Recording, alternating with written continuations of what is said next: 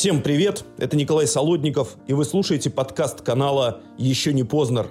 Здесь мы каждую неделю разговариваем с интересными людьми из мира культуры, искусства, политики, религии, журналистики и других гуманитарных областей. На протяжении всего 20 века Россию были вынуждены покинуть тысячи наших выдающихся соотечественников. Элита армии, художники, поэты, писатели, философы, композиторы и музыканты. Там, в изгнании, они пытались сохранить Россию, которую потеряли. После их смерти кто-то должен был сохранить теперь уже их наследие. Наследие великой русской культуры. И такой человек нашелся. Это новый еще не Познер. Приятного прослушивания.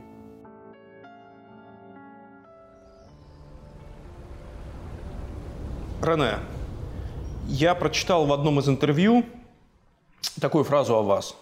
Согласны ли вы с ней? Последний живой свидетель русского Парижа. Правильно. Правильно, совершенно верно. Я бы сказал не только русского Парижа, и, значит, русской миграции во Франции.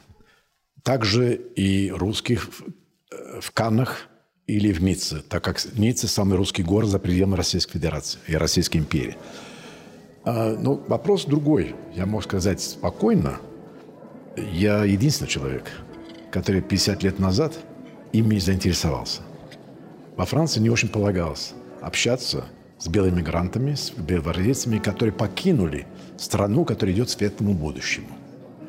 А я-то стал русистом не по партийной линии ФКП, а я волей судьбы. ФКП, давайте расшифруем, французская коммунистическая партия. Да, да.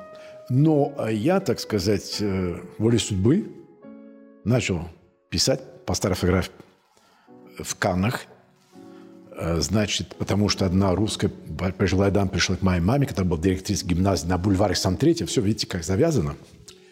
И она сказала маме, внучка, ваша, ваша гимназия учится, ей нужны были бы уроки математики. А я узнала, что вы потом раньше преподавали математику. Мама частные уроки не давала. Она из богатой купеческой семьи, Э, дедушка, ее дедушка, мой прадедушка был богатым помещиком, у него было 100 этих батраков. Понятно? Но она была не от мира сего, она сказала, ну хорошо, я дам несколько уроков. Она была опытна. Я все сделала. А дама говорит, ну мы русские. Мама даже не знала, что нам русские в Каннах. Мы нищие. Мы же не можем платить. Нет, нет, бесплатно дам. И она спросила, у вас дети? У нас не полагается во Франции до сих пор спрашивать, у вас дети? Мы это познакомимся. Понимаете? А мама говорит, да, двое сыновей. А я мог бы уроки русского языка. Извините, это я вам скажу, когда. Это 57 или 8 году. Несколько лет после смерти Сталина. Да, в 53 году Сталину. Да, 53 А вечером она спросила брата, лет на, почти на 5 старше меня, он говорит, смешно. Ему было, скажем, 16-17 лет, а мне было 11-12. А я говорю, почему нет? И таким образом я попал в этот мир. И важно для любого иностранного языка до, э, до определенного возраста изучать.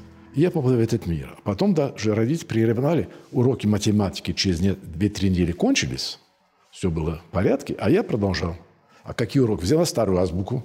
Она по-французски не говорила почти. Какие уроки? Я так. Поэтому я, благодаря э, белой миграции, стал, э, ну, славистом, как говорят по Можно я уточню? Это тоже ваша цитата, и вы сейчас буквально тоже об этом сказали, что тема русской белой иммиграции до сих пор полузапретна во Франции. Правильно. Что это значит? Э, э, сейчас я скажу, потому что я приведу пример. Потому что э, в Париже, где я был студентом, так как я сын преподаватель, я уже 17 лет стал студентом, да? Были исключения, но и в Государственном институте восточных языков, языков и цивилизаций, потому что русский считался восточным. Все, помните, что дальше, э, значит, Вены – это Восток. Наравне с китайским и японским. Ну, это так. Э, там э, в то время был один профессор, который написал диссертацию о Крылове, который был антикоммунистом. Он один раз был в Советском Союзе, никогда не рассказывал. Он меня очень оценил и, значит, предложил стать приват-доцентом. Это уже в 1975 году и читать лекции о произведении, и написано э, писателями-мигрантами в Париже, ну, во Франции. Окаянная Небунина, э, товарищ Дозорный, жизнь Арсеньева и так далее. Бу, Бунина, Зайцева и так далее. А Зайцева – это отдельная тема. Борис Константинович, я был его секретарем. секретарем. Но с ним общаться нельзя было во Францию. Забегая вперед, чтобы ответить. Никогда не пригласили выступать ни в Сорбоне, ни в Институт славноведения, ни э, в институте ни одного из писателей или художников. Анненков, например, умер в 1974 году. А почему? Потому что это те, для них, это те, которые не поняли, не приняли Капскую революцию. Этого не прощали. И то, что я потом выяснил, что я их друг, единомышленник, да, это было... За все надо платить. Я заплатил карьеры. Я не стал профессором Сорбоны. А какие-то дебилы, которые не могли, не могли фразу составить. Понимаете? А я, когда попал в Сорбону, был там профессор, и, э, значит, он по-французски говорил о русской литературе. Они говорили так по-русски. «Вы понимаете, не говорите бистро по-русски». А я был молодым, я дурак, конечно. Я встал сказал, вам пора научиться говорить по-русски, хотя бы читать цитату. Поэтому, э, повторяю, ни одного из великих изгнанников, писателей, художников, которые я встретил, ни Адамовича, кстати, Георг Викторович, не пригласили. Потому что считали, что это отбросы. Понимаете? Вот, это факт. А сейчас, когда в конце перестройки их стали печатать и так далее, эти же коммунисты, член ЦК ФКП, то есть Комитет Централь э, du Parti коммунистов Франции, они стали переводить Анненкова «Дневник моих встреч», где там много против советской власти. А я был его другом. Он сделал мой портрет. Я всегда это доказываю все. Книги с надписями. А то думают, а Геран все придумывает. А где вы были? История показала, что я сделал правильный выбор. Этого не прощает.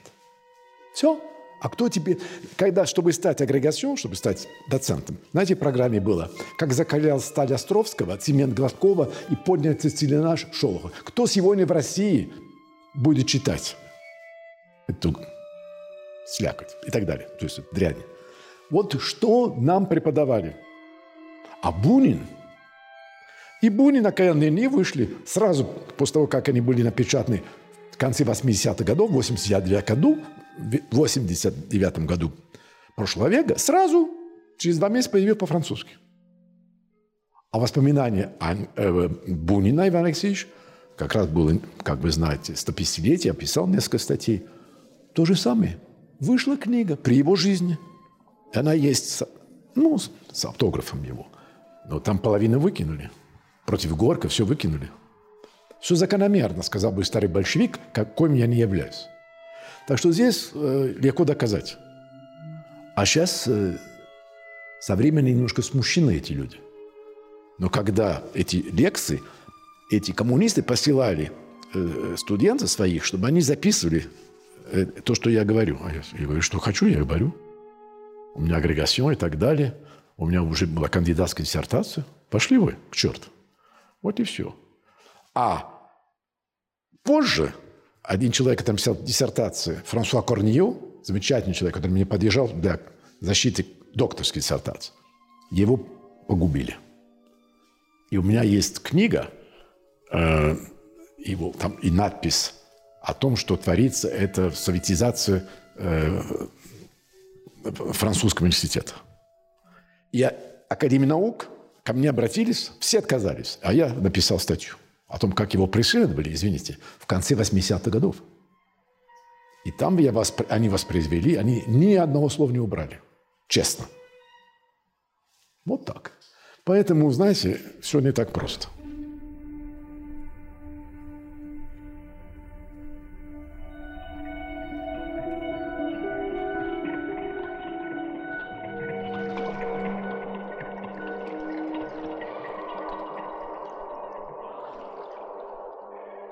Я хочу с вами поделиться одним своим впечатлением.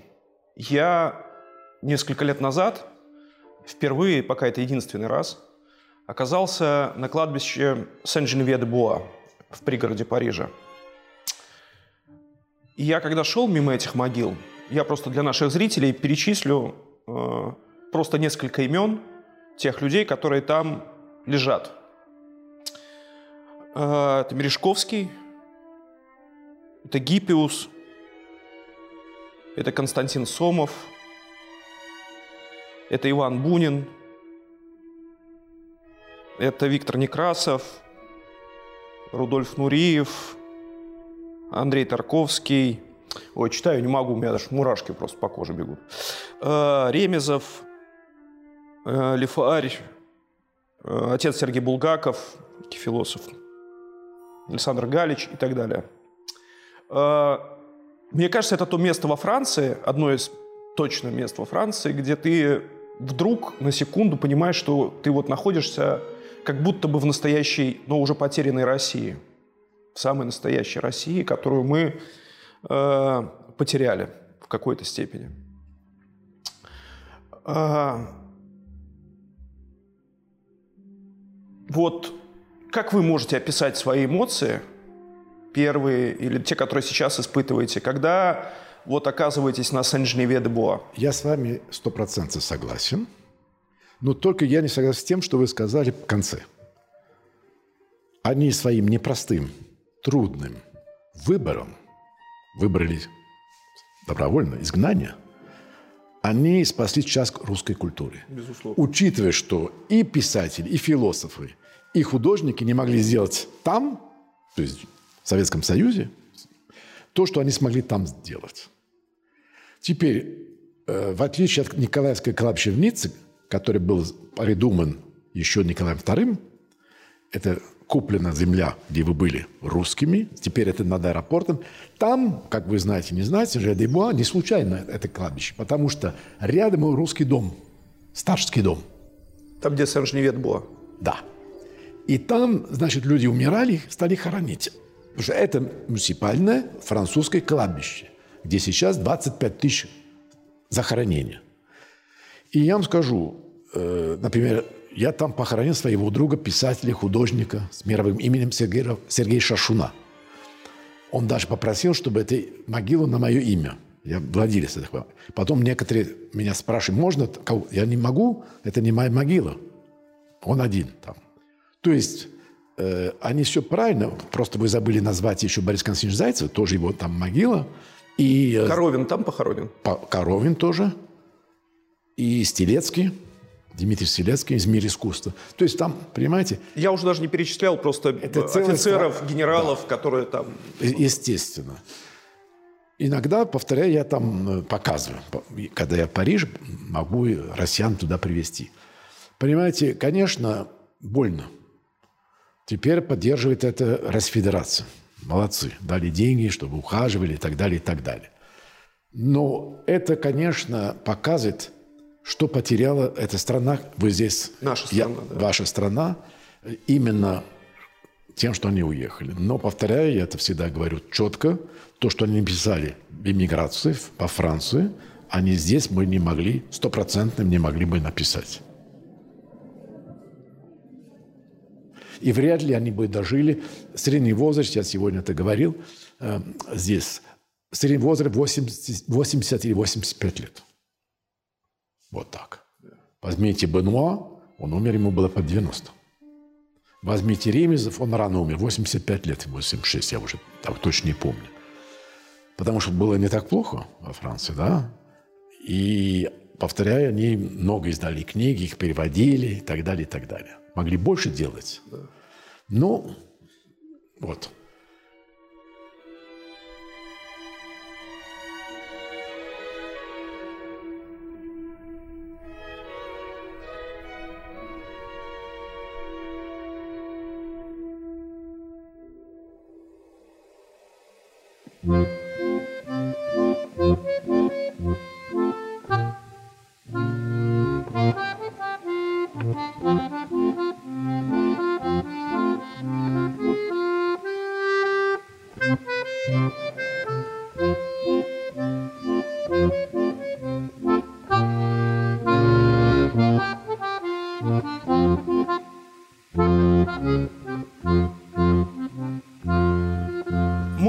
Значит, мы разделим наш разговор, вот последующий, на две части. Сначала я вас поспрашиваю о людях, с которыми судьба вас свела и с которыми вы дружили и общались. Это представители первой волны иммиграции, это выдающиеся деятели русской культуры, которые жили во Франции.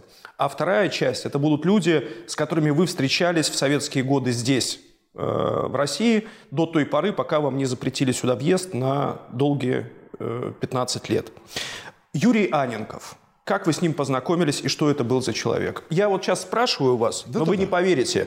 Я до сих пор не верю, что я вот сейчас сижу напротив человека, который лично просто знал, одружил с Юрием Аненковым, с одной из центральных фигур Серебряного века.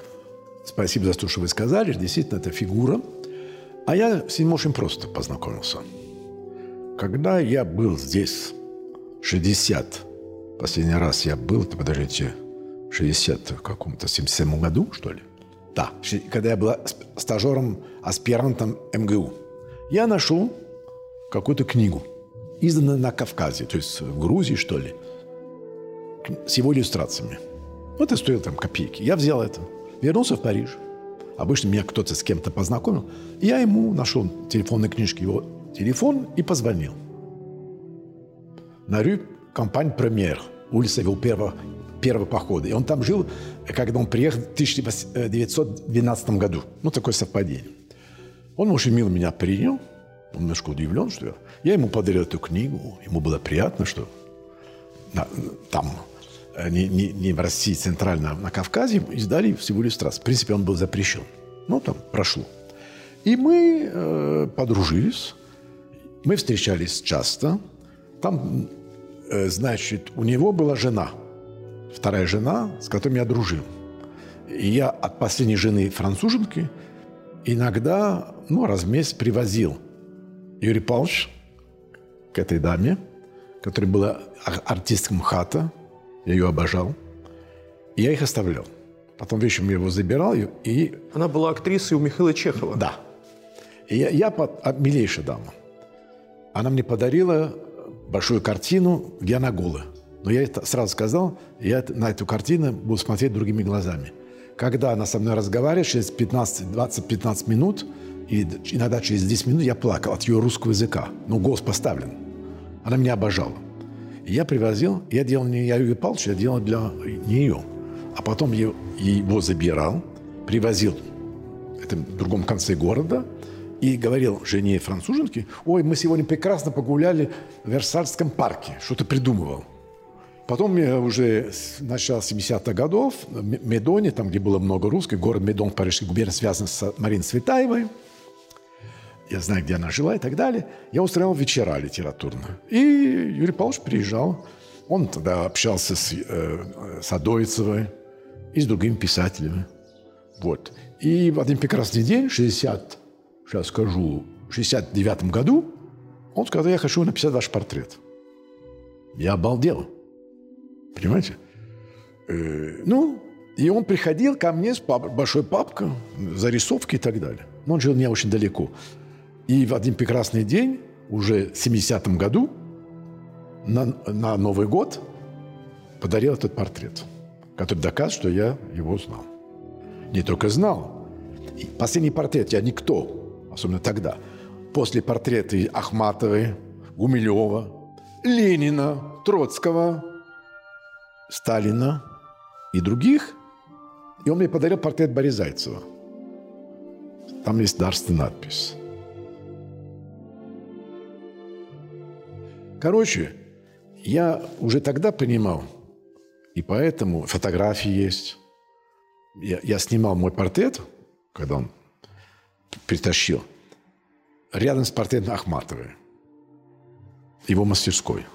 Но я также приводил к нему известных писателей. Горбов, который был главным редактором, писал по-французски. Потом стал мужем Адойца, потому что он ее обожал с 30-х годов, а я был свидетелем мере.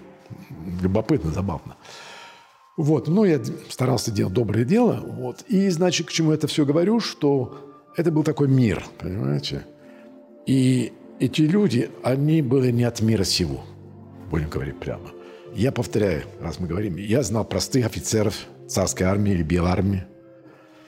И я ни одного плохого человека не встретил. даже все посты.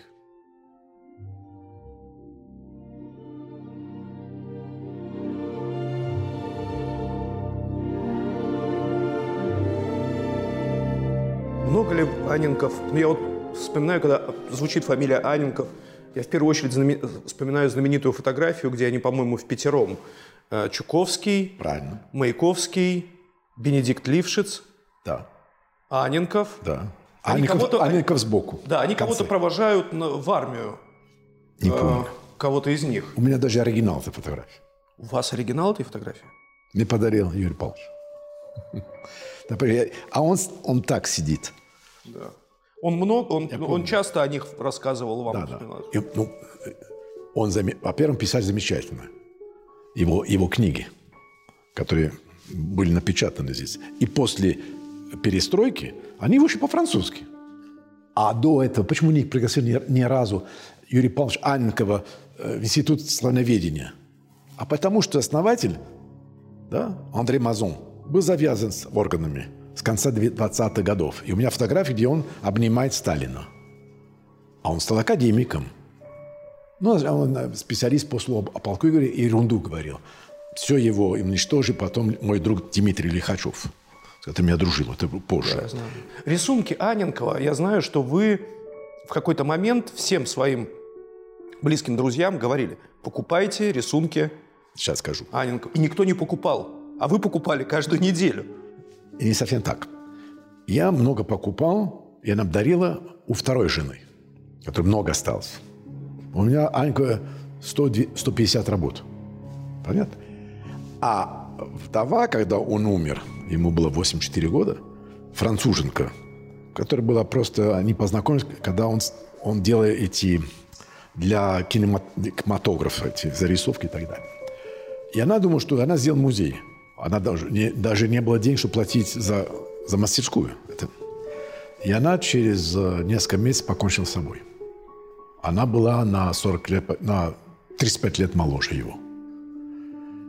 Но до этого, я говорил, она продавала, я не мог там ничего купить, покупать, потому что неудобно.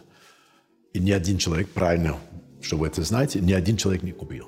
Можно было купить за, ну тогда еще франки, но не важно, как сегодня, за 50, за 100 Евро. евро, купить, э, ну, рисунки и так далее. К сожалению, все. Я хочу подчеркнуть, что вы покупаете, покупали, покупаете, но никогда не продаете. Никогда. Поэтому вы собиратель, но не коллекционер. Правильно вы сказали. Я собиратель. Я не, я не, я не коллекционер. Во-первых, это французское слово меня раздражает. У меня нет коллекции, у меня собрание. Иногда нескромно говорю и пишу, или писал куда. Я Иван Калита. Французский Иван Калита. Я собиратель земли русской. Это правда. Вот. И бескорыстно. Но здесь есть эмоции. Я их знал лично. Понимаете?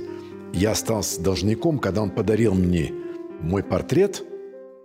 Я чуть не упал в обморок. Да я никто. Ну, какой-то там, понимаете, приват-доцент. Что смешно. А я понимал, кто твой Юрий Аньков. И у меня дневник моей встречи, дву- двухтомный, который издали в Америке, с такими надписями, моему другу и так далее. А потому что у меня не было конкурентов, я был единственным. Это тоже показатель. А почему так? Понимаете? Следующий человек. Как вы познакомились с Георгием Адамовичем? С Георгием Адамовичем я познакомился очень раньше, в 67 году. Э, Была какая-то, сейчас скажу, встреча у Бориса Зайцева, в которой я стал секретарем. Секретарем, то есть я первый француз, когда ему было уже по 90, который решил написать диссерта... э, эту магистрскую диссертацию. Мой профессор, который уходил на пенсию, и все отвернулись, потому что для карьеры. А я к нему обратился. И он мне тогда полагался, профессор предлагал, сейчас это наоборот. И говорю, я знаю, что вы не хотите советской литературы, давайте э, «Власть земли», э, вы знаете. Это, я забыл фамилию этого писателя. Я говорю, нет, я бы хотел Бориса Зайцева. А он меня обожал. А вы говорит, а вы что, самоубийца? Вы что, сумасшедший? Я говорю, нет, я, его, я не был знаком с Зайцевым. А внуки, они скрывали, что это их дедушка. А я с ним встречался в русском лагере РСХД. Летом 66-го и летом 67-го. Но я где-то читал, благодаря Эторе Логато, который написал «Историю русской литературы», который вышел Потрясающе. Эторе Логато это, – это крупнейший... Это мой друг бывший. Я... И он, и, значит, он... Это крупнейший историк искусства, да, специалист по и, итальянцам в России. Да, и он главу посвятил Борис Зайцу. Тогда, в конце концов, мой профессор согласился. Я вернулся в Ниццу, это летом 67 -го года, и оттуда написал письмо. И тут же ответил Борис Зайцев. «Да здравствуй, племя молодое, незнакомое. Откуда вы решили обо мне писать?» «Ну, странно у вас как-то письмо. А у вас фамилия французская, да? А вы, а вы русский?» Ну, так пошло. И через две недели я приехал. Человек страшно обрадовался, что наконец кто-то хочет написать о нем. А писать, а писать, когда у тебя писать под рукой, и, естественно, когда какие-то было ну, Пасха, Рождество или Новый год, приходили. И в один прекрасный день, в 67 году, Адамович пришел с Адойцем, с которым он дружил еще в Петербурге. И мы познакомились. Они были поражены, поражены. Какой-то француз пишет э, магическая диссертация об Борисе Зайцеве. Я был первым и последним. А потом я даже его одну книгу за, я, вы, я перевел на французский, появился по-французски. Потому что он сделал, естественно, ставку на меня. Вот, понимаете? А когда я защитил кандидатскую, это позже, в 81 году, ну, там подобрали жюри, это было очень трудно найти не коммунистов, да? И там я получил на отлично. Но одна дама, с которой я не был знаком, все-таки сказала, господин Гера, все-таки странно, как вы могли написать диссертацию об этом писателе? Он не второстепенный, он не третьестепенный. Извините, уже 60 лет, как он уехал оттуда, его до сих пор не печатают. Это не автор. Она была отчасти права. Но вы самоубийца, что вы сумасшедший, не дурак, а сумасшедший. Мы понимаем, так, ваши отношения, так, уже в 81 году его не печатали. А когда ты автор, и тебя не печатают на твоем родном языке, твоей родной стране, все. Ну, я получил все равно, понимаете? Но я подписал свой смертный приговор. Я друг, одному, единомышленник белобандитов. Понимаете? Вот и все.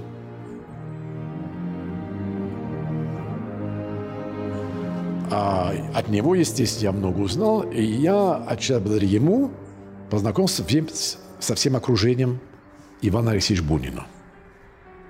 Это отдельная тема. И его муза Галина Николаевна да, Кузнецова. Да. да. Так что, Адамович, видите, все-таки Адамовичу возвращается. И, значит, Адамович, да. он узнал, что я из Ниццы, а когда он приехал в эмиграцию, родители у них была вилла в Ницце, которую купили еще до революции. Но они не понимают, что содержать виллу, надо платить налоги, электричество, газ и так далее. Они через несколько лет продали. И он был привязан с Ниццей. И во время войны, оккупации, он жил в Ницце, написал книгу по-французски. И он умер в Ницце. Он неплохо жил, потому что он работал на радиостанции «Свобода». И для, ну, получал деньги. Потом он писал э, в разных журналах, газетах и так далее. Так что он неплохо жил. И мы подружились. Он бывал у меня. Я единственный человек, который он принимал в Париже. У него была э, маленькая квартирка под крышей на чердаке, недалеко от Естественной полии. Я единственный человек, который принимал. принимал. Вот. Ну, я записывал его, но я понимал, кто он. Мы говорили о вещах, которые в России осмеивались. И вот ради того, чтобы эти русские темы продолжить и по мере сил оказаться на уровне русского прошлого, я думаю, стоило потерять родную землю, по мере сил постараться быть верными настоящей подлинной России, никакой казенной цензурой не задавленной. Извините, Бунин считал его первым э, э, критиком литературы. А когда было столетие, э, столетие со смерти значит, Ивана Алексеевича Бунина, но, как вы знаете, он умер в том же году, что Сталин – Э, Лид наследство посвятил им, хотя посвятить два тома. В конце концов, вышли. То, что написал Борис Зайцев, не напечатали, бесплатно писал. И что Адамович, ну, Адам, не отказались. Но то, что написал Адамович, он успел до смерти из- напечатать в новом журнале. А это лит- наследство двухтомник, он вышел только в 73 году.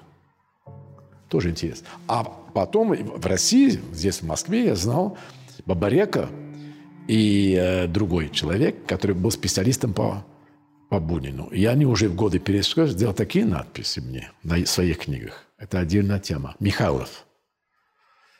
Вот. И я его принимал в Париже. Так что...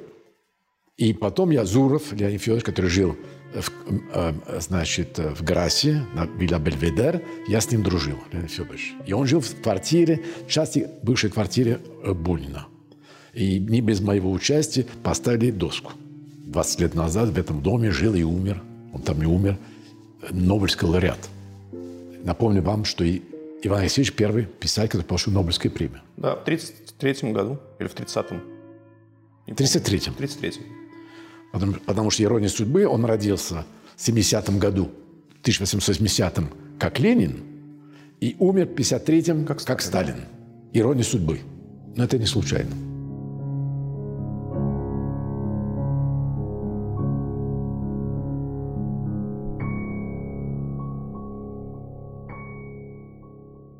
Раз уж, мы, раз уж вы начали о нем рассказывать, я просто скажу для зрителей, Борис Зайцев, ну это крупнейшая фигура Серебряного века.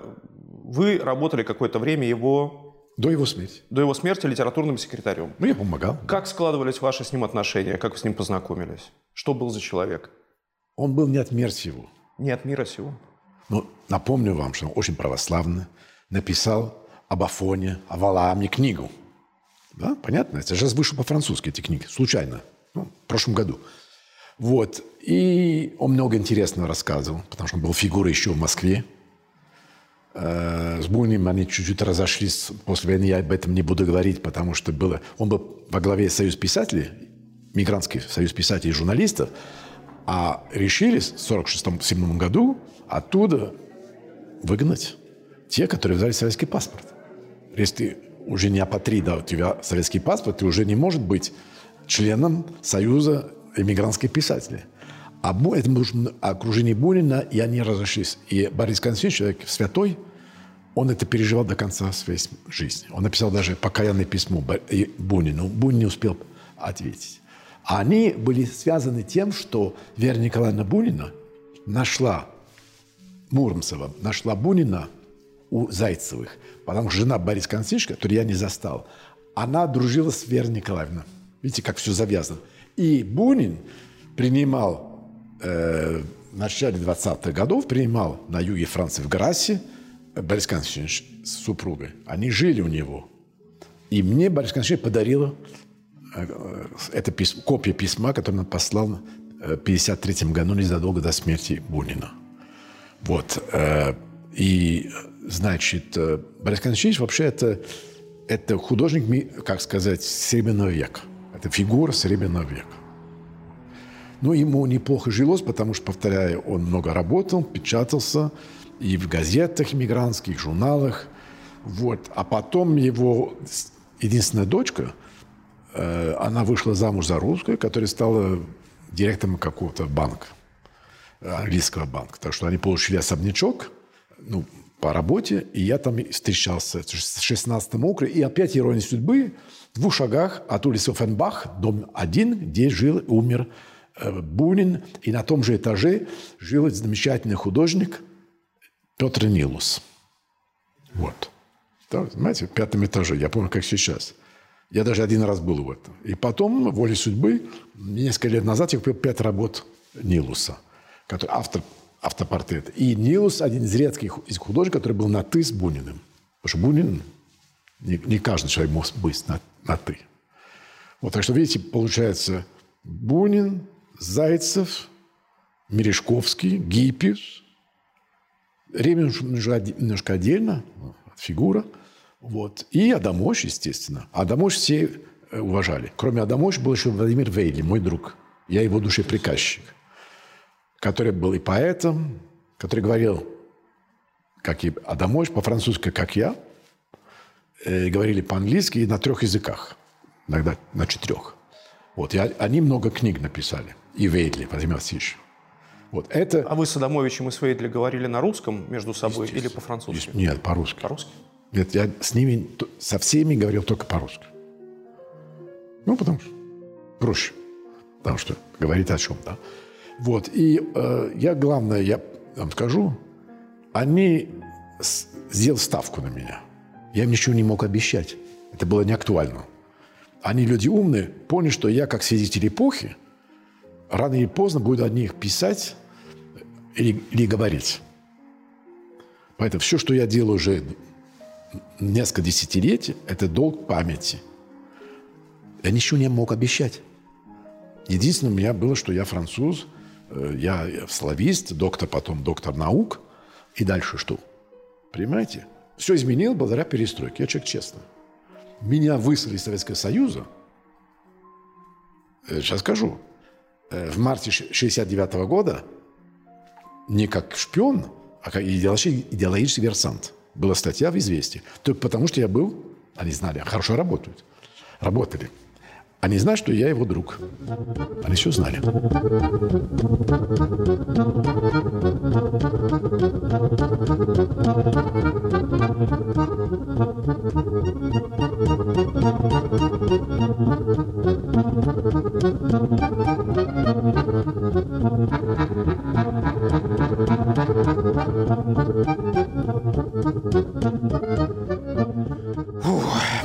Еще один человек, про которого я хочу спросить, это Ирина Адоевцева. Просто напомню нашим зрителям, что это автор, ну, это ближай... человек близкий Николаю Степановичу Гумилеву, Осипу Эмильевичу Мандельштаму. Ее мемуары «На берегах Невы», «На берегах Сены» изданы уже на сегодняшний день. Это сотни тысяч, если не миллионы экземпляров и так далее, и так далее, и так далее. Это, э, ну, вы с ней дружили, близко дружили, и вам она сказала знаменитую фразу, когда приняла решение поехать все-таки в Россию, что славка нужна. Славка в смысле слава, да? Правильно. Я опять-таки напомню вам, я уже сказал, что я с ним познакомился у Бориса Зайцева, как, как, куда она пришла с Адамовичем. Ну, по Петербургу, да? И она умная дама, она поняла, что это очень интересный человек. И она пригласила меня в русском доме, в русский дом, где они жили, вот, на Востоке. И я довольно быстро ей позвонил, сказал, я приезжаю. А там был Юрий Константинович Терапяна, критик, поэт, э, значит, с юга России, все это, э, из Крыма. И еще был один э, известный я, Николай Евсеев, э, казачий поэт. И мы сразу подружились. Я забегаю вперед. Э, значит, для первого тома сделал обложку. Это моя тема, да? Э, Юрий Павлович Анников, по старой памяти. Он приходил ко мне с Адойцевой. И, значит, э, потом для второго тома сделал мой друг, который недавно скончался, второй волны русской миграции, э, Галербах Сергей Львович племянник Эрика Галербаха, великого искусствоведа. Правильно. Вот, видите, как все завязано. Невероятно, какой у нас маленький мир. Ну да, мир тесен, или прослойка тонка, у нас говорят по-русски-то. Да. Вот, так что... Тогда, учитывая просто для людей, скажу, Я что понимаю. родственники мои, не то что родственники, а просто вот прямые прадедушка и прабабушка моей супруги Кати Гордеевой похоронены на со- соседних могилах с Георгием Адамовичем в Ницце на русском кладбище. На Николаевском кладбище. Да. И Ирина Владимировна, значит, мне посвятил несколько стихотворений. Не одну, не одно стихотворение, не одну поэзию, а несколько. Я издал два сборника на свои деньги. У меня было издательство, но не коммерческое, «Альбатрос». И она мне подарила обложку работы Анькова. Она у меня висит в, Пари... Э, в Ницце. А потом, это я ее сосватал с Горбовым, который был главным редактором журнала «Возрождение» который я обожал с 30-х годов. Ему уже было под 80. Я был свидетелем в мере 15 округа на их свадьбе. Я хочу вас вот о чем спросить. Вы знаете, что к мемуарам Адоевцевой э, очень неревностно, а критически, например, относилась Анна Андреевна Ахматова. Ну, по разным причинам, это я знаю. По разным причинам, да. Вы э, разговаривали когда-нибудь с Адоевцевой вот о том, что, вот, например, Анна Андреевна, ну вот... Она знала, ну, мы Что не... Адоевцева по этому поводу думала? Было ли это важно ей или нет? Нет. Понимаете, она была отчасти не от мира сего. Она была дама. В молодости он был очень легкомыслен, и ему раз Чуковский сказал, ах, Георгий Иванов, какой чудный поэт, дал бы Бог ему хорошенькое горе, так он станет настоящим человеком. А вначале Георгий Иванов много описывал всякие картины, закаты, все, но человеческого начала у него как будто и не было видно. И вот это горе, только не маленькое, огромное, было то, что ему пришлось расстаться с Россией. Э, Она меня обожала, могу сказать. Когда я пришел, с ней попрощаться, я был не против ее отъезда. Важно. Я понимал. Я пришел, и в 15 округе, в квартире, которую она получила благодаря мне от Горбова. Горбов скончался.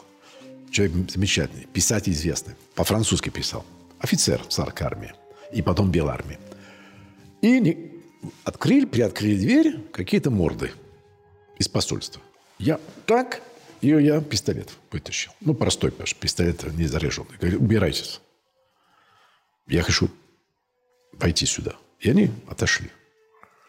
Я дошел до комнаты. Она уехала, я вам скажу почему. Славка, да, но она сломала шейку бедра. Да. Дело в том, что официально она была 1901 года рождения. А на самом деле она была 1895 года. Она преуменьшала, да. Ну, это делал тоже Бушен так. Но это было плохо, потому что потом для пенсии и для старческого дома ты не можешь, если тебе нет 65 лет. А я понимал, что... А это бумаги, они и у меня. А Я понимал, что она не могла быть музой Гумилева и 16 лет. Абсолютно верно. Понимаете? Да. Но она была не от мира всего. Я мог бы рассказать много, но я не буду. Вот. Э, Она была неравнодушна ко мне. Ну, она понимала там, и так далее. И она, когда мы сидели два часа, я записывал. И потом через час пришла одна русская дама, которая потом писала воспоминания, где она пишет обо всем этом. И когда мы попрощались, на следующий день она должна была лететь. Э, а Первый раз в жизни она меня перекрестила и благословила. Я обалдел. И сказала, Рене, я тебя никогда не забуду. Скажу больше. Э, В книге «Воспоминания на берег Сены» есть глава о Горбове. Это я ей сказал, надо писать. Он, он вас обожал. Но ей уже было много лет. Она говорит, вы не можете написать. Эту главу это я написал. Она потом от- отредактировала. Потому что она знала о моих отношениях. Я все-таки был не только свидетелем, был крестным отцом, скажем. И она, повторяю, все ее очень уважали в Париже. Все его уважали, ценили. Вот. Ну, она, я был там а, в Риге, где был, у родителей был, у отца было, богаты были дома и так далее. И они до, до войны жили, у них калякей был, вы приходили, мне рассказы, вы должны свою, свою визитку, потом через пять минут возвращался, пускал, не пускал. Отец ей и посел, как сегодня, скажем, 10 тысяч евро в месяц. Хорошие деньги. Вот. И она, э, она очень уважала Георгия Иванова. Скажу в скобках, что Георгий Иванов, как и Бальмонт, свои лучшие э, стихи написал в эмиграции. Человек непростой, сам, сами понимаете, это непростая, потому что он был другой ориентации, понятно, Георгий Иванов. Но она, она понимала, кто он. Вы знаете, это спорная книга и воспоминания Георгия Иванова. Не- Петербургские зимы. да, не будем. Но я его не застал, я слишком молод. Повторяю, э, и все ее уважали. Когда был... Ну, сам Георгий Иванов, как известно, не отрицал того, что книга его во многом художественный вымысел. Он говорил, ну я же писатель, это мое право. А, воспоминания, да. Да, воспоминания. На- Напали на него за эти Да, да, да. воспоминания. Это право каждого писателя будет. Но он, повторяю, оставил замечательные книги. И он стал может быть, из-за того, что, сами понимаете, он оказался э, во время войны, якобы они были на стороне немцев, Биарриц. Ну, они встречались там к этой вечеринке, знаете, выпить там, там офицеры, не гестапо, а офицеры, а, ну, и так далее. Поэтому он умер как э, на юге Франции, э, как сказать, э, убогом э, доме для испанцев, которые уехали в конце гражданской войны. А потом, только потом она могла вернуться. Хотя я, и у меня есть этот документ. Написали письмо, подписал Ремезов, Борис Зайцев, э, значит, Шаршун, Лифар, чтобы э, пустили в русский дом, старческий дом, дом для престарелых, Георгия Ивана. Но он умер. Умер и был похоронен время. Потом перевели его. Как собака, у меня есть фотография на французском клавише, на обочине как собака. есть фотография, которую она мне подарила, Ирина Владимировна. Так. так что все не так просто, понимаете? Можно я спрошу тогда вот о ком? Значит, вы не застали, естественно, Ивана Алексеевича Бунина, он умер, да, раньше, чем ну, начало, не... начались ваши отношения с... Ну, этим... Когда он умер, мне было несколько да, лет. с русским миром. Но а, вы знали и дружили с его последней любовью. Это Галина Кузнецова, автор знаменитого Градского дневника. дневника. И у вас теперь ее архив, который она завещала вам, передала и, вам. И всю библиотеку. И всю библиотеку. С надписями. Да. А... Что она была за человек? Она... Я специально поехал в Мюнхен в 70-м году. Это, это ровно чуть больше полувека. Я человек хитрый. Я попросил Бориса Константиновича, написал мне рекомендацию. Зайцев. Зайцев. И попросил Адойцеву. Потому что Галина Кузнецова очень уважала Адойцева. И свою учительницу, духовная мать, поэтесса Екатерина Леонидовна Таубер, которую очень уважал Бунин. Весь архив у меня. И которую во многом называют вашим таким настоящим учителем русского языка. Да. Вот. Но она была не от мира сего, поэтесса, написал много статей и так далее, и так далее. И она не поняла, что я уже два года занимался русским языком. Считал, что я очень способный, одаренный. Мне уже два года было позади. Но настолько было русских много в Каннах или в Ницце, что не знали друг друга. Но это отдельная тема. Вот. И, значит, э, вернуться к... Насчет, простите, сейчас спросили насчет... Кузнецовой. Кузнецова. И я приехал в Мюнхен с этими э, двумя, тремя рекомендациями. И меня очень хорошо встретила Марга. Это сестра Степуна, которая увела Кузнецова в 1933 году. Конечно, Иван Алексеевич очень переживал, что она его бросила, чтобы сойтись с дамой. Но я понравился Марге, Марго. Ну, понравился. Она такая, ух. Она оперная певица. И она держала Галину так. Вот. И они... Потом я из, я из юга Франции, я там из Кан, Грас я знаю и так далее. И для нее это я как бы ее возвратил в этот мир. Потом я дружила и с Бахрахом, и с Зуровым и так далее. Она все это знала. И я, она стала рассказывать спокойно. Она преклонялась перед Буниным. «Городский дневник» – это шедевр. У меня весь, э, значит, э, весь, вся рукопись. Там кое-что она выкинула оттуда. И она передала, и до сих пор не читал. Все любовные письма, которые Бунин не вернул, когда они разошлись. Это тоже все у вас в Йорке? Но понимаете, для Бунина, извините, ты мужчина, пока у тебя руки, он так говорил Бунин, и язык, по сравнению с женщиной. Что она может делать? Вы понимаете мой намек, не будем распространяться. Но я э, несколько раз ездил туда. Я жил у Сабуровой, была такая дама, поэтесса, замечательный человек, и я гостил у нее. И она была знакома с Галиной Кузнецовой. И Галина Кузнецова во время войны, после войны, когда она работала в ООН, она очень помогала Бунину. И они помирились как-то. Ну, я понимаю Бунина. Ему это был плевок, что И увела сестра его лучшего друга, Федора Степуна. Потому что после Нобелевской премии они заехали в Германию. Я забыл, в какой-то город, где жил э, Степун, который, Федор Степун был профессором. И там Галина встретила, или вернее, Марга встретилась с Галиной. И все. А Галина была как девочка. И забрала. Ну что, э, все-таки разница большая возраста. Она была 900 -го года рождения. То есть на 30 лет моложе. Тогда это большая разница. И волей судьбы в русской консерватории, русской консерватории имени Рахманинова 35 лет назад я сижу, какой-то концерт на набережной Сены.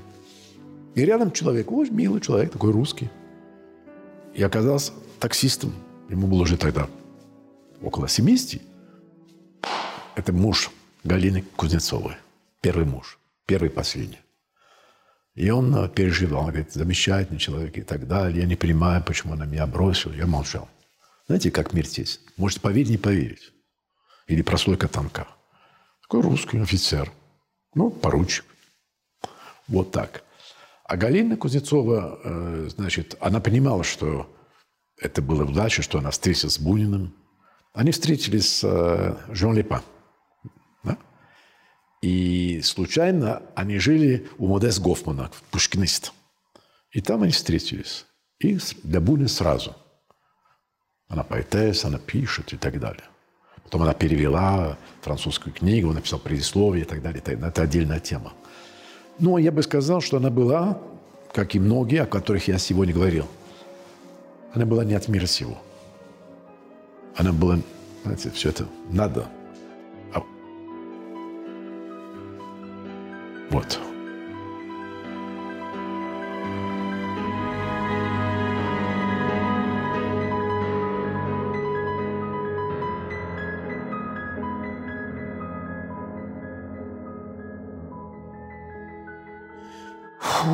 Так, можно мы перейдем тогда к людям, с которыми вас судьба свела, и сами вы себя свели здесь, в Советском Союзе, когда вы сюда приехали и могли еще приезжать перед тем, как, еще раз повторю, вам закрыли въезд э, на 15 лет.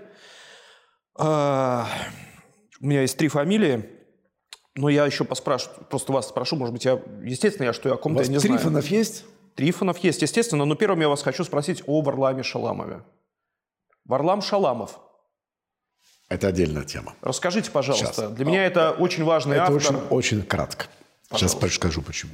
Я, значит, э, ходил рукописный отдел Ленинки. Там меня ждал чекист Харбровицкий, завербованный, который переписывался с Борис Зайцевым. И он мне сказал, я вас все знаю. И у меня были мурашки. Первый, раз в жизни, первый последний раз в жизни. Я понял, что все. Приехал, я жил на Ленгорах, этот, на 23 этаже. Это отдельная тема. И я, я месяц гулял. Я люблю. Гулял. Потом решил надо писать все-таки. Я приехал писать диссертацию. Я был официальным лицом. Я был единственным стажер-аспирантом, э, значит, э, как сказать, э, в МГУ тогда, благодаря своему профессору. И я сразу, когда попал в этот э, рукописный отдел, понял, фамилия Храбровицкий. Об нем много написано. И он не сразу, но потом сказал, я вас добью. Будете сидеть в бутырке. Я обещаю. А он-то сам кто был? Литературовед в штатском. Писал там Короленко и так далее.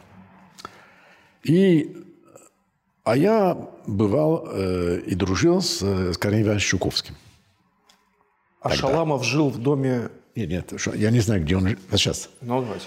И э, тогда даже гостил временами Солженицыну, я не знал, у На даче, у Корнея Ивановича. Да, Переделкине. Да.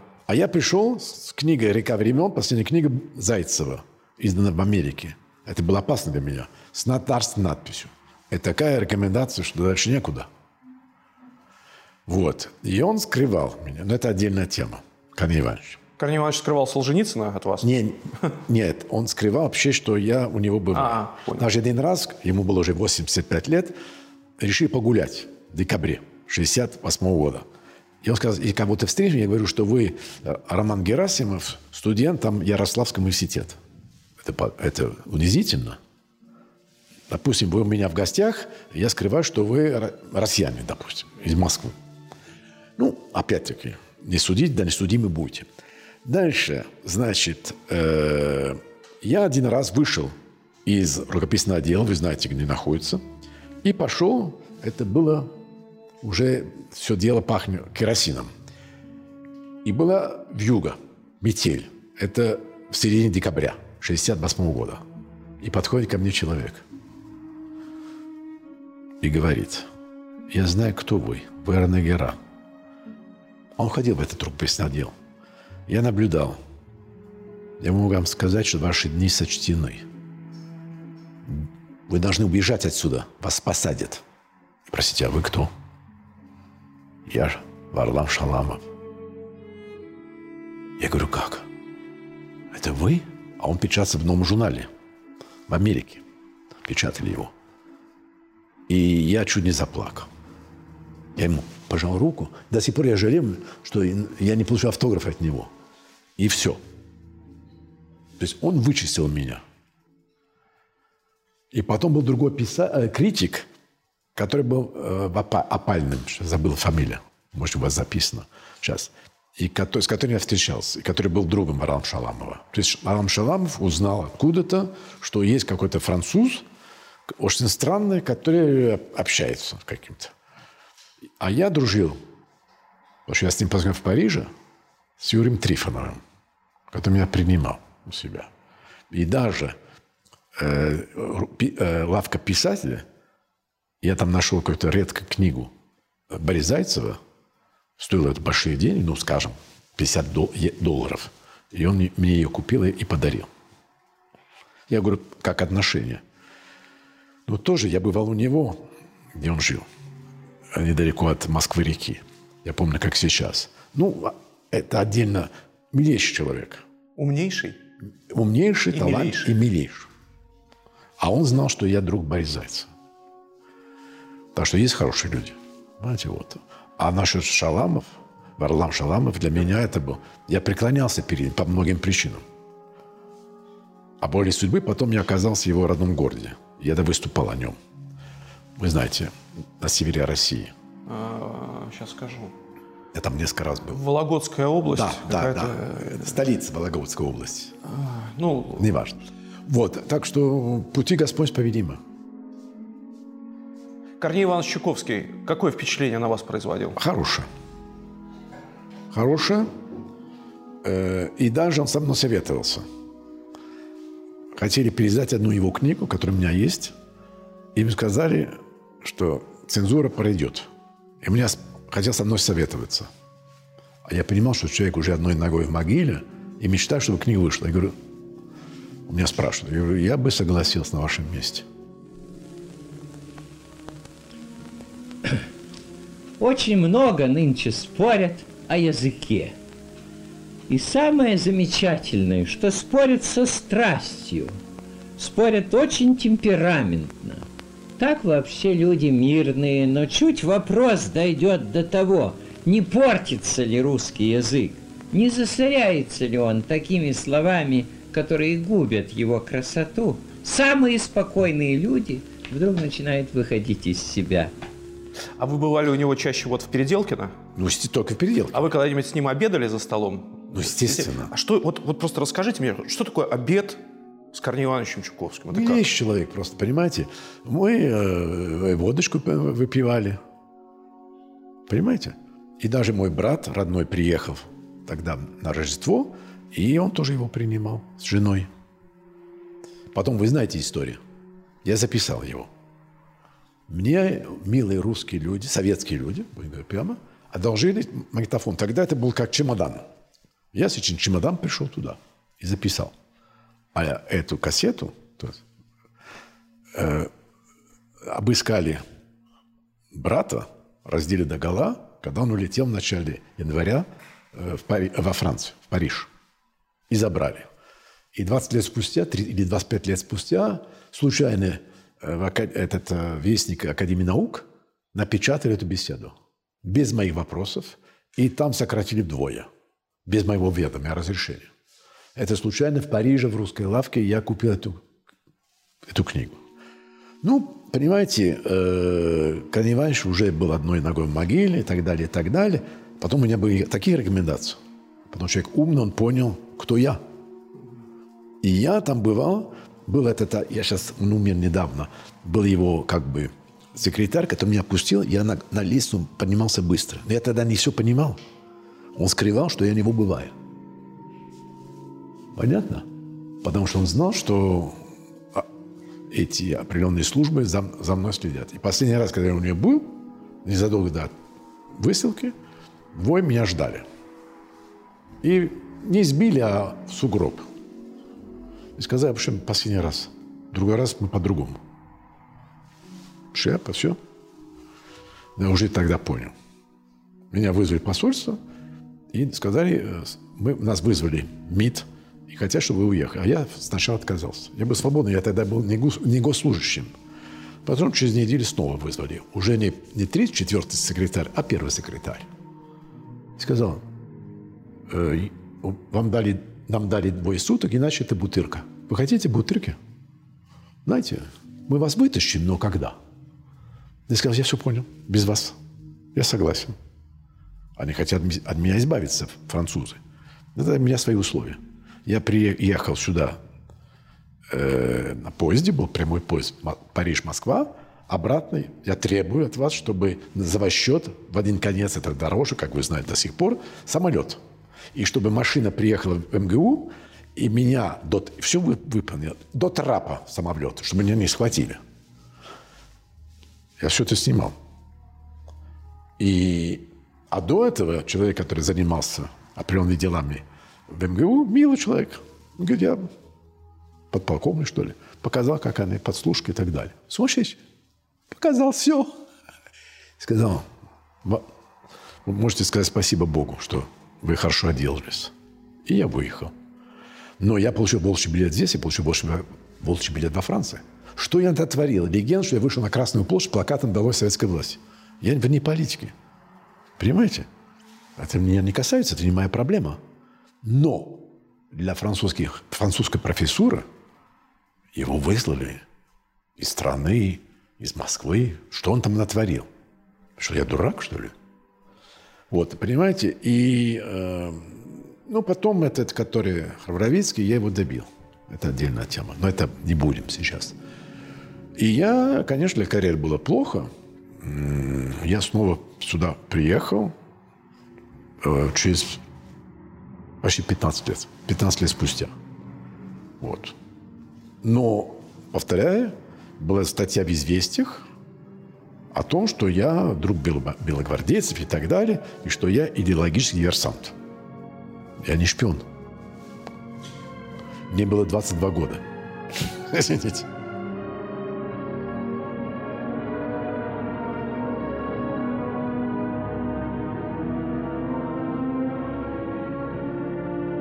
Вы мне скажите, вот это же, вот то, что есть у вас, это ну, отдельный самостоятельный огромный музей.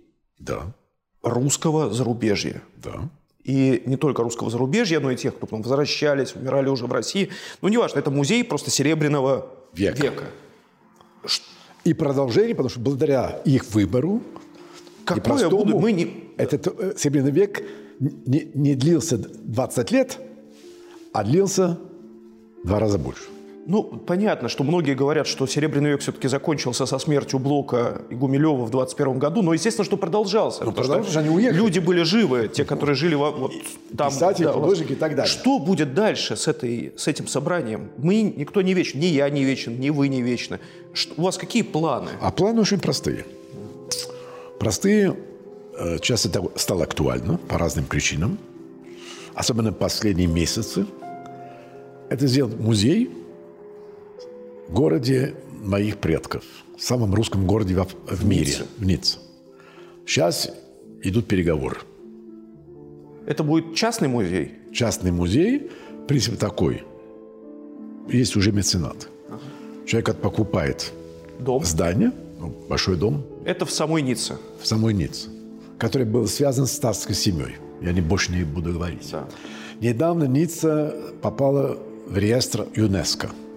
И теперь мэр, с которым я знаком, он был депутатом, когда я открывал франко-русский дом, где я принимала и Аксенова, которые у меня жили. Слушайте, ну в Ницце Чехов писал.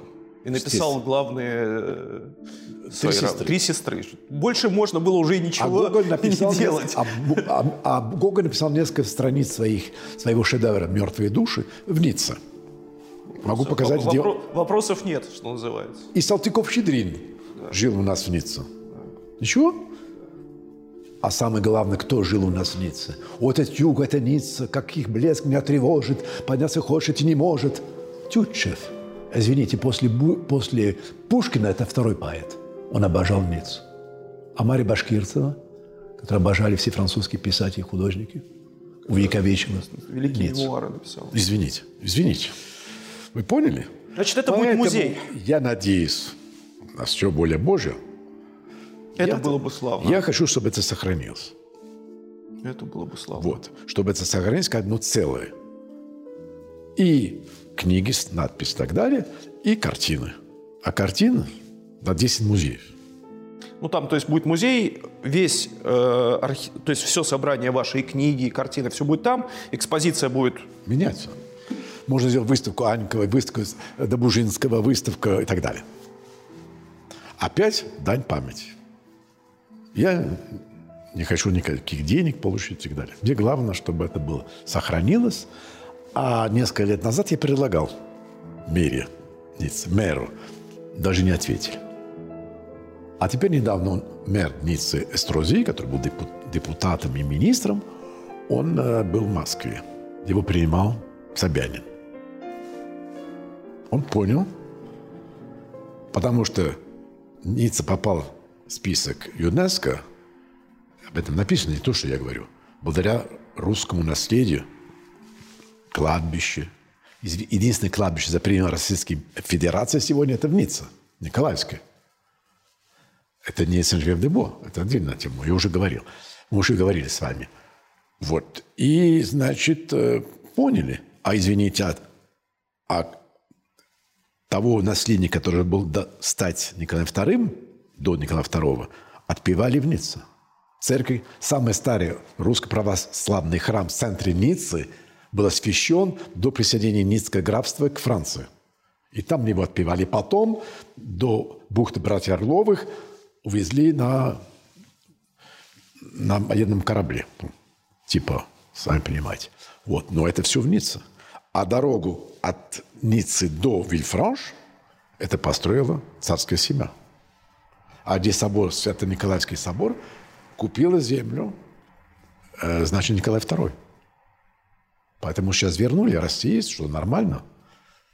Новые законы теперь и так далее. Э, Российская Федерация признала там и пассив, и актив э, царский. И тогда вернули. И правильно. Понимаете?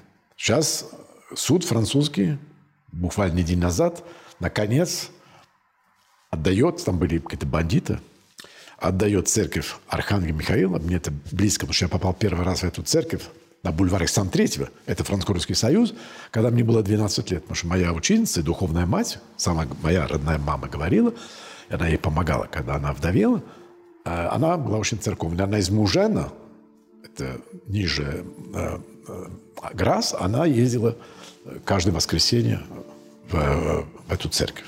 И потом я подружился с священником. Э, Косоротов был э, э, из атаманцев, был регентом. И я играл в русском театре. Сцену фонтан у меня. Да и фотографии есть. Я пел в хоре, хотя я не православный, я католик. Вот. Ну, это целый мир. И тогда бы были трапезные. И мой друг был Сергей Мамонтов, написал воспоминания, который очень оценил Солженицын. Это мой друг. Когда мне было 15 лет, на, на пляже он мне читал эти... То, что было потом издано. Вот так, «Мир тесен» или «Прослойка танка». Он был скульптором, архитектором. Вот. Мир тесен, а русский мир еще теснее. Вот, так что, знаете, э, я, я повторяю, за всю свою жизнь, ну, ну, за все эти годы, среди, а я знал несколько сот белых мигрантов, ни одного плохого человека я не встретил. Объективно. хотя мы, каждый человек, они просто, понимаете, это была элита, элита страны. И они продолжали любить и обожать Россия. Россию. Спасибо вам огромное. Пожалуйста. Спасибо. Какая честь. Подписывайтесь на наш канал на YouTube и слушайте подкаст на платформах iTunes, Яндекс.Музыка, ВКонтакте и других. До встречи в эфире.